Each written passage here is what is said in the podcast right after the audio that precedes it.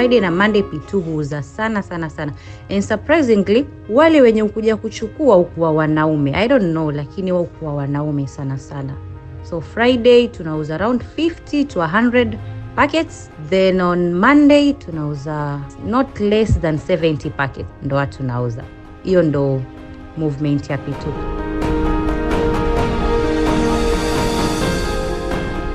Vijana wengi kaunti ya Taita Taveta hawana elimu ya uzazi ya kutosha, kwa mujibu wa utafiti uliofanywa na shirika la VSO ambalo kwa mujibu wa shirika hilo limesababisha utumizi mbaya wa dawa za dharura za kuzuia ujauzito zinazomezwa wakati wa asubuhi baada ya tendo, yani morning after pill, sasa miongoni mwa wasichana wadogo eneo la Taita. Ripoti ya bodi ya virusi vya HIV nchini Kenya mwaka 2021 inaonyesha kuwa vijana kati ya miaka 15 na miaka 24 wanachangia asilimia 61 ya maambukizi mapya ya ukimwi, idadi hiyo ikiwa ni vijana 20,130 kila mwaka. Every year we get, like last year, we had around 32,000 new HIV infections. And what is really the challenge of this country is that these infections are happening among young people. If you look at uh, the ages from 35 and below, uh, you find that that is where our knee infections are concentrated. And most importantly, is the ages of 15 to 24. So 61% of all knee infections come from the younger people. Karibu katika podcast hii ya jukwaa la vijana msimu wa pili, nikiangazia swala hili la utumizi mbaya wa dawa za dharura za kuzuia ujauzito katika makala haya ya Tembe za Mauti. Mimi ni Ken Wekesa. Cha kutamausha zaidi ni kuwa vijana wengi wanaogopa ujauzito kuliko magonjwa ya zinaa na virusi vya ukimwi, na ndiyo mojawapo ya sababu zinazowapa msukumo wa kutumia dawa hizi kama ile ya P2 ambayo ndiyo maarufu zaidi, kama anavyoeleza Diana Wakesho. Kinga ni bora kuliko tiba, sababu ukishika mimba, kitu cha kwanza majukumu yanayoongezeka, masomo yanakatizika, alafu kitu kingine tena, nyumbani watu watashindwa sasa, huyu mtoto alikuwa shuleni ama alikuwa akipiga labda umalaya.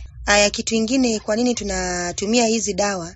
Ni kwa sababu hizi dawa tukizitumia tutazuia kupata mimba, lakini hatuzuii ukimwi. Afadhali kuzuia mimba, ukimwi una hizi dawa za kutuliza, lakini ukishashika mimba tayari majukumu, masomo yamekatizika, alafu pia shape kama ya mwanamke. Wajua sasa sitakuwa kama msichana, nitakuwa kama mama.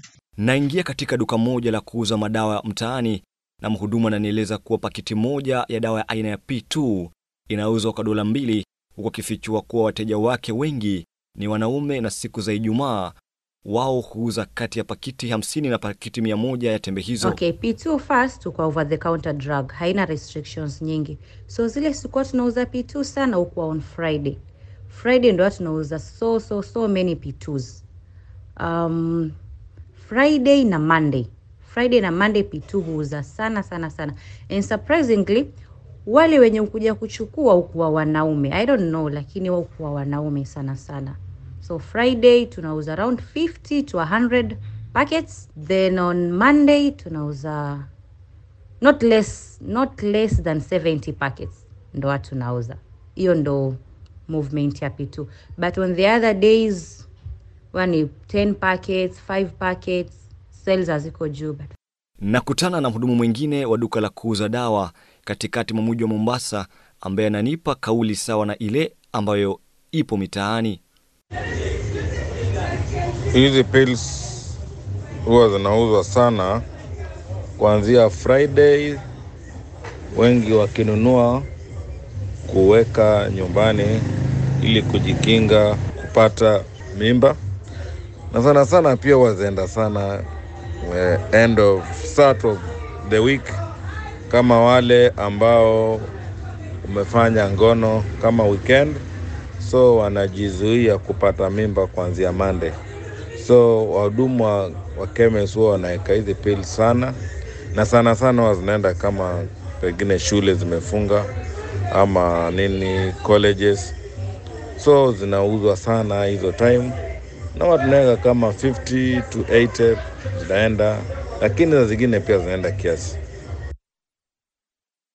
Mariam Rashid, msichana wa umri wa miaka 24 ambaye ni mama wa mtoto mmoja, ananieleza kuwa alianza kutumia tembe za P2 akiwa na umri wa miaka 18, ila hata sahau katu masaibu aliyopata akiwa na umri wa miaka 22 kama anavyosimulia.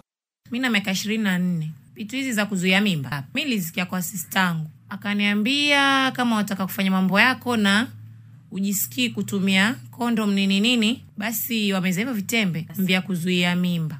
E, mwenyewe nilikuwako niko na kiboyfriend changu hapo mtaani. Chanipeleka mbio na yeye mwenyewe alikuwa yasema hataki tutumie mm, mipira mipira. Sasa ah, na mi nilikuwa niko naye peke yake. Sasa nkasema basi sawa maanake kukiharibika nitamshika yeye. Hey. hapo mwanzo mwanzo sasa nkitumia tumia zilikuwa zaenda vizuri. Yanisaidia sishiki mimba hiyo mwaka wa kumi na nane kumi na tisa ishirini. We wacha ifike miaka ishirini na mbili. Mi kaa natumia kama kawaida maanake hata nilikuwa natumia yani yani kila ninapokwenda na boyfriend yangu yani.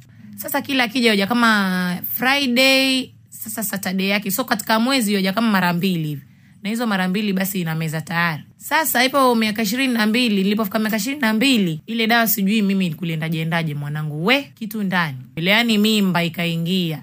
Mama hajui dadangu mkubwa wa kunionyesha mashaka hajui. Miaka ishirini na miwili hivi mtoto wangu na miaka ishirini na minne nikiwa nishameza sindo nakwambia yani sijui nilivimeza meza we vikashindikana ama nini? Huyu hapa ni Felista. Anasema licha ya kuwa ana elimu ya kutosha kuhusu utumizi wa dawa za aina hii na madhara yake, amekuwa mtumizi, hali ambayo ilisalia kuathiri kalenda yake ya hedhi. siku yangu ya kwanza kuiona wa na umri wa miaka ishirini. Niliona nikiwa kule university. Nilitumia vizuri nilifanya kazi ambayo inafaa kufanya. Mara ya kwanza ile side effect sikuiona mm. lakini kitu ambayo ilifanya ilibadilisha siku zangu za, za mwezi. Sasa badala ya kuja ile tarehe inafaa kuja ilikuja wiki kabla tarehe yake Daktari wa uzazi katika kituo cha afya cha Voi mjini Msao Mweli anakiri kuwa kuna utumizi mkubwa wa dawa hizi kama P2 miongoni mwa wasichana wadogo na kusisitiza kuwa wengi wanachukulia kama ni dawa ya kupanga uzazi, ile hali ni dawa ya dharura. Okay, P2 ni dawa na kama vile watu wengi wanazijua kama P2 ila jina lake kamili tunaweza sema zinaitwa emergency pill. Kwa hiyo ina maana kwamba ni, ni dawa za emergency pale ambapo kumetokea tatizo pengine la nani ghafla, ndio kunaweza kutumika P2. Sasa tunaweza tukasema P2 haina umri wenye tunaweza sema inaweza tumika ama isitumike, ila ni vyema kabla mtu atumie P2 kwanza ieleweke matumizi yake ni yapi. Ukweli ni kwamba kwa hivi sasa wengi wamekimbilia kama njia na kama namna, namna badala ya kuweza kukinga uzazi lakini ukiangalia matumizi yake pituo kwanza kabisa ni mahali ambapo kuna dharura. Sio kwamba ni kitu itatumika kila ma- wakati ama kila mara. Daktari Mweli anafichua kuwa utumizi mbaya wa tembe hizi una madhara makubwa kwa mtumizi, ikiwemo tatizo la kupata ujauzito.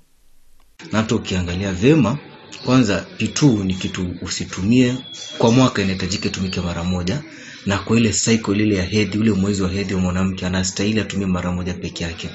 Ila kwa sasa tumeona wasichana wengi sana sana walio shuleni kwenye colleges na wasichana wadogo wamekimbilia kuitumia kama ndio namna ya upangaji uzazi.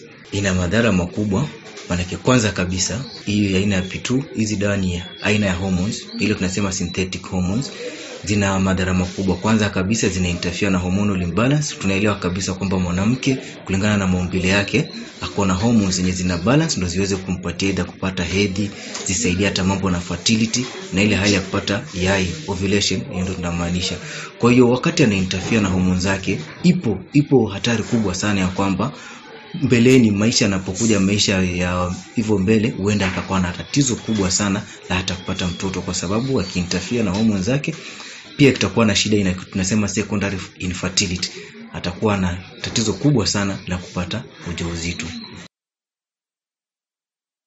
Vilevile anatoa wito kwa jamii kutoa hamasa na elimu hasa kwa mtoto wa kike ili kumlinda dhidi ya utumizi mbaya wa madawa hizo. kwanza kabisa tuanze na hawa dada zetu tuwaelimishe. Kukiwa na njia na namna za kupata elimu ni vyema kabisa. Ili kwamba anapotumia aelewe kwa ajili wengi wanatumia hawazielewi kwanza pituni nini hawaelewi madhara yake na hawaelewi wakati gani inafaa kutumika. Unaona kama mwanzo nilivyosema pitu inahitajika hata kama ni kwa mwaka mara moja. Ndio maana ikaitwa emergency. Hivi kwamba hii ni kitu ilitokea ya dharura hivyo ina maana itumike mara moja tu peke yake. Wakati mwingine dawa ziko aina mingi sana za kupunguza uzazi, zipo sindano, zipo tembe zile za kila siku, zipo hata vifaa vinawekwa kwenye mwili vya kusaidia kukinga uzazi. Kwa hiyo tukiwaelimisha dada zetu kuhusu kupanga uzazi, inaweza kuwa ni njia mzuri sana, wakielewa madhara yaliyomo kwa kutumia hizi pitu, ili kwamba wafahamu na wajue kabla ya kuzitumia madhara yake. Mama Esther Wacharo anasema kuwa kubadilika kwa hali ya maisha na vijana kukwepa majukumu yao pia imechangia utumizi mkubwa wa dawa hizo. Aidha, anapendekeza kuwa dawa hizo zipatikane tu katika vituo vya afya kama njia mojawapo kudhibiti utumizi wake.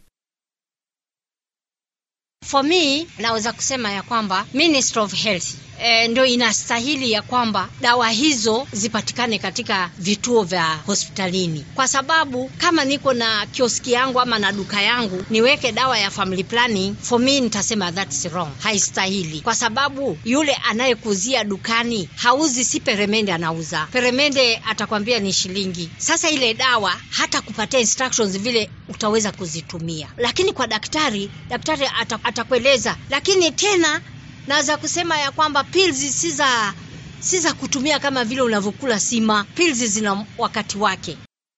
Ni dhahiri kuwa kuna utumizi mbaya wa tembe za dharura za kuzia ujauzito miongoni mwa wasichana, na utumizi wake umechangia pakubwa vijana wengi kujihusisha katika mapenzi kiholela bila kinga, hali inayoweka katika hatari kubwa ya kupata magonjwa. Ipo haja ya jamii kushinikiza elimu ya uzazi kwa vijana ili kuokoa kizazi cha kesho. Nimekuwa msimulizi na mtayarishi wa podcast hii Ken Wekesa.